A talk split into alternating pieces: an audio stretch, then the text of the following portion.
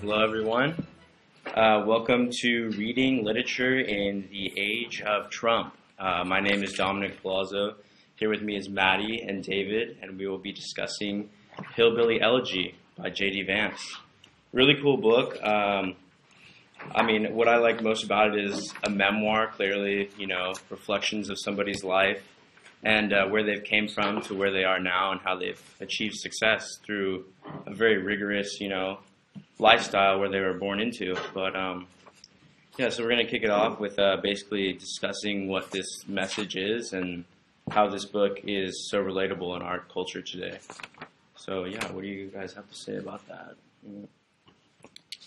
Yeah, I agree. I think memoirs are really cool because it gives you a perspective that you've never thought of before, and especially with this one, I'm sure nobody has really delved into the depths of hillbilly culture. And like, especially nowadays in like the era of Trump, it's important to think about how other people think in the country and how people on the other side of the political spectrum think of the. I completely agree. Yeah, but one thing I think is important to keep in mind that we were talking about earlier in the class was this is a book that's pretty conscious of its politics and what it's doing to forward a message, particularly like a Republican message. I think in one of the articles that we talked about outside of the, or from outside of the book, the Jeppin article was breaking down that Vance has political ties to the right side that he like openly admits, and like through his wife and other things, like he has like a deep belief in smaller government. And so I kind of see this book as a vehicle to distance itself from the zealots on the Trump side, while also trying to appeal to people like in the middle class, right, and make like the programs that they're looking at more accessible to people that have been disillusioned with like maybe their political parties and like flip people on like the Democrat side, like maybe to a red side.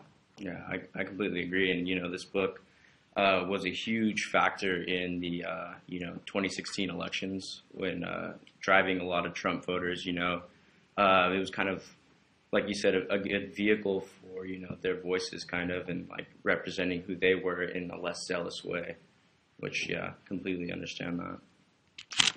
But yeah, and I think some of like the overall message of this book is pretty clear. It describes a very kind of familiar story of somebody coming up from a point of like poverty, you know, and coming from nothing to achieving success, which is miraculous. You know, it's a great story about that.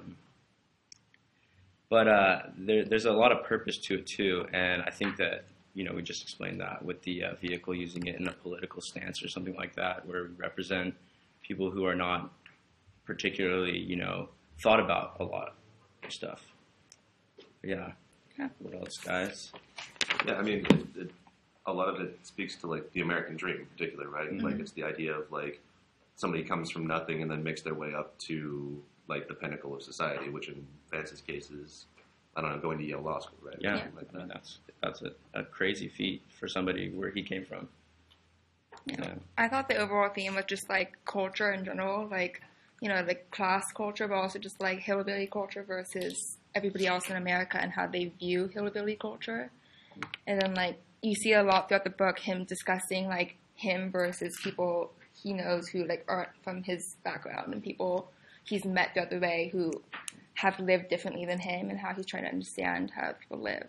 Mm-hmm. Yeah, that's definitely like a huge part of it, and it speaks to me a lot because I grew up like my pops was a public defender, mm-hmm, but he's from like West Side Philly in the 70s, and like my uncle, like that's a whole different thing. And then my mom's from San Jose, but like her folks were like migrant farmers and things like that. So like I'm like a generation removed from a lot of the like those instances that that Vance is like talking about.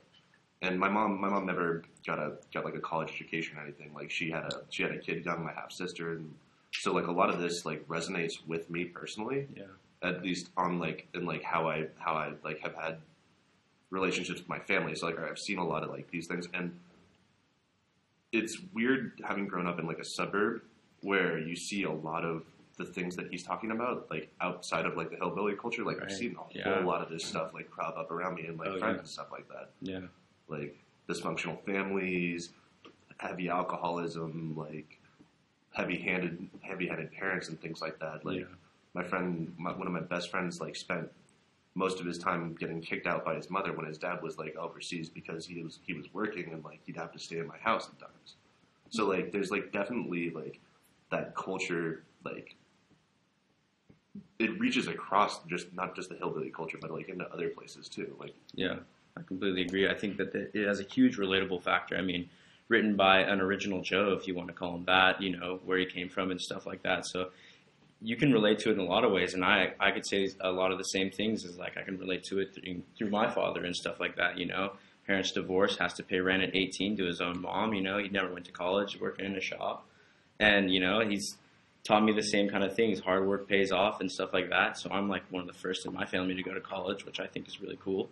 But, you know, so I can relate to this book a lot too. And it does speak for more than just a hillbilly, you know, aspect. It kind of uses the word hillbilly in a sense to kind of like cap it into like, you know, it wants to be like the lower class kind of thing. So when we think of hillbilly, we think of all redneck, you know, a bunch of teeth like missing and stuff like that. But it kind of, it does have a broader sense when he is relating it to a bunch of other things that we come across every day, whether we know somebody who's been through things like this or whether us ourselves have been through things like this. Yeah, definitely. Yeah, he even compares like his culture to like people of color and like Hispanic culture, and he said he like read articles about like the differences between like I'm trying to think of the right word here, but he like read articles about like written by like black writers about their inconvenience in like this country, and he's like that totally relates to my family, and like you know obviously it's a totally different culture with different background, but like they have the same experiences in this country. Oh. For sure. Yep. Well, what are some of your guys' favorite, you know, kind of like excerpts or something from this book? What are some of your favorite scenes? Do you guys have any favorite scenes or anything? I'm interested in what caught your guys' attention. I think the scene, like when his mom tries to kill him, is like a really big scene, and like it's really pivotal for the entire book because that sets a precedent for how he feels about his mom. And yeah, I think that's a great scene. But, yeah, that was the first time we actually saw his mom like struggling with her addiction, because before that it was like, oh, they would watch movies together, like they'd hang out together, and he loved his mom. Mm-hmm. And then she tries to kill him and like, run him off the road, and then he's like, oh my God, like how can I love this woman who's trying to kill me? And that's kind of his mindset, you know, he's trying to struggle with how he feels about his mom. That's where that huge family and loyalty aspect comes into it. And we're being joined by Suzanne. Yes. Yes. All right. Cool. Great to have you. We're kind of just in the middle of talking about like our favorite scenes right now and stuff like that. Your favorite scene you want to discuss? Or? I think she already. Sorry, I'm zoning on names. I'm so bad with them. But Maddie, I'm sorry. I'll get it right. Hit one of the scenes that I thought was like super pivotal to it. The other one in my head, which is one that we discussed before, is the thing that like it's his first year in Yale Law School, and he's talking about how like the school is so different from the other things, and like how it's introducing him to like an entirely new culture.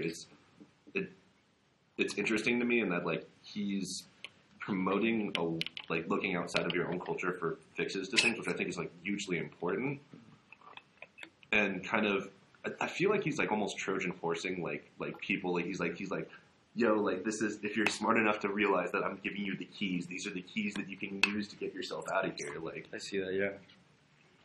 Yeah, I agree with that. That was also I wrote about that as well.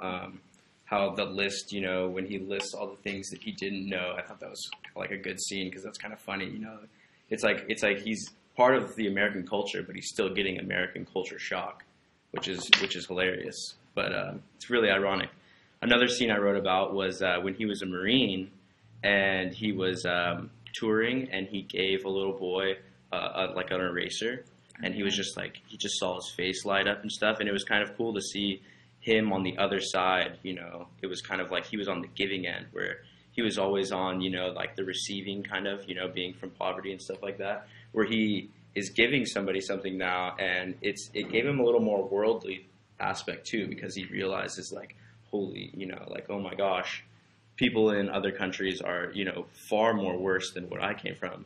you know, and stuff like that, where like he explains a 2-cent eraser. He said, never seen such excitement on a child's face. And I thought that was like really cool, where he kind of, you know, gets that. And then he goes on to talk about epiphanies and how he doesn't believe in epiphanies, how it's like a transformation. It's like over time.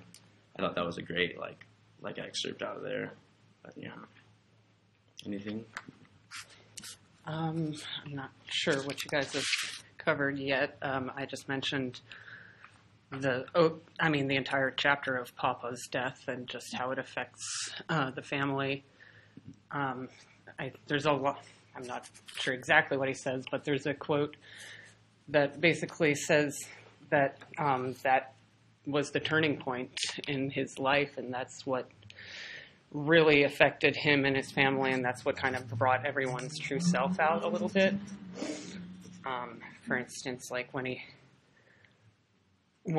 Mama's vulnerability is kind of revealed in some of the moments, and just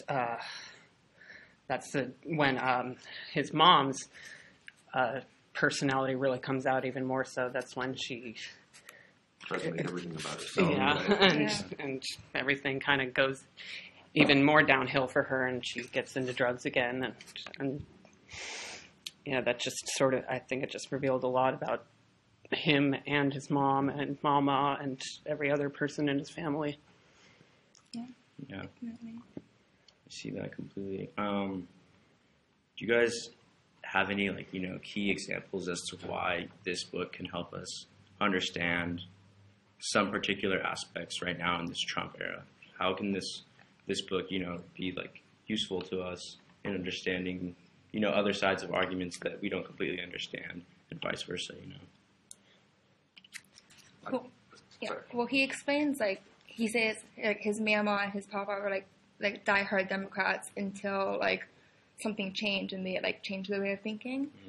Mm-hmm. And that was probably just because there's a scene, isn't there, when he's watching at the grocery store, he's working as a bag boy, he's watching all these people talking on their cell phones and paying with welfare checks.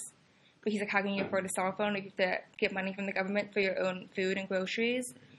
And I actually looked up online how this related to Trump, because it's not really evident in the book. He doesn't mention Trump's name ever in the book. So I found an article from the Daily Mail, and the quote was, welfare dependency had reduced his community to hopelessness, inertia, and despair.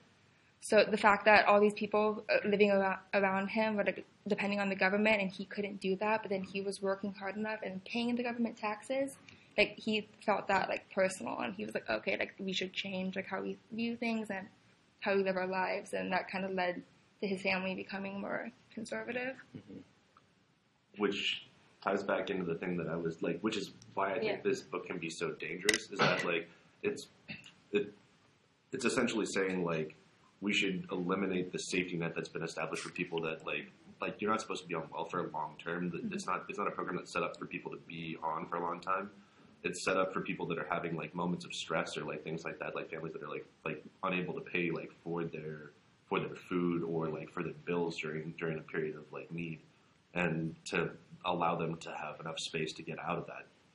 But because of, I think we were talking about it before, Reagan era economics and things like that, they created an image of welfare dependency, which is something that particularly in the current area, right-leaning politicians like to trot out as a talking point. Mm-hmm. And I think that because this is so relatable is what makes it so dangerous, is because I mean, for people that haven't been touched by poverty or by alcoholism or chemical dependency issues and things like that, or mental health issues, stuff that can strike out of nowhere, or even just tragedy in life, in general, it's really easy to think, if these people are depending on it, why am I paying for them to do this kind of stuff? Whereas welfare programs, I think, I'd have to look up the statistics again, but I think more than 80% of the people that get on it are off again with within 4 to 6 months or something that. I can't remember the exact numbers. I'd have to look them up, but that's I teared up watching this. I got really, really bothered by a lot of it, and then was even nodding along because of how much I resonated with a lot of the characters in it. But ultimately, I think I'm probably jumping ahead a little bit, but I think the point that he's trying to make about flipping. He's trying to flip people from like blue to red, mm-hmm. especially like middle class. Like I feel like that's like exactly the demographic that he's going after, which is like a huge amount of population in the U.S. Yeah. Yeah. He's also not. Yeah, I'm sorry. No, it's okay. Go for it. He's also just not being aggressive about it though, because when you see like conservative memoirs, I guess, or conservative texts, like it's very aggressive, it's very hateful, and J.D. Vance's book was lovely and honest and nice, and he just said, like, this is my family experience, this is what we've been through personally, this is how I feel about it, and this is how I think about it. And he wasn't, like, trying to push his views, I think, on his audience. I think he was just trying to explain his side of the story, and he did it in a really nice way, which was the twist, because how it ended was, like, him becoming a conservative, and I was like, oh. Yeah, interesting. I have to say, it took me pretty much till the end of the book to even really determine where his stance was on the political spectrum, because he never really brought up, I am this or I am that. It's just more so like described his upbringing and hillbillies in general and his family. And so you're supposed to kind of guess, well, his family's like this, so I think he's this way, but it was a little hard to determine that at first. Yeah. I really like how this book, how he kind of highlights the drug abuse that's going on with, like, a lot of people. And we see that, you know, today, and, like, people I know that are my age that have no, you know, purpose to be hooked on drugs or anything like that are, you know, getting spun out on prescription drugs daily, which is not cool.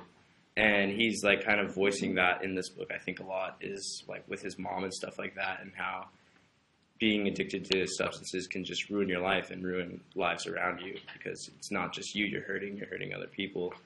And yeah, that's what I like about this book, and how it speaks about that too, because that's a huge problem going on with, like, people, you know, just getting workman's comp and stuff, and then they get hooked on a bunch of painkillers, and the next thing you know, they don't even get up from bed anymore. They're just like, oh, I'm still hurt, you know, because it's just all a bunch of placebo drug, you know, for lack of a better word, you know, schmuck going through their head. Other than that, yeah, that's one of the things that really spoke to me. Is there anything else to kind of add to this? Anything you guys wanted to say? Like, that makes a lot of sense.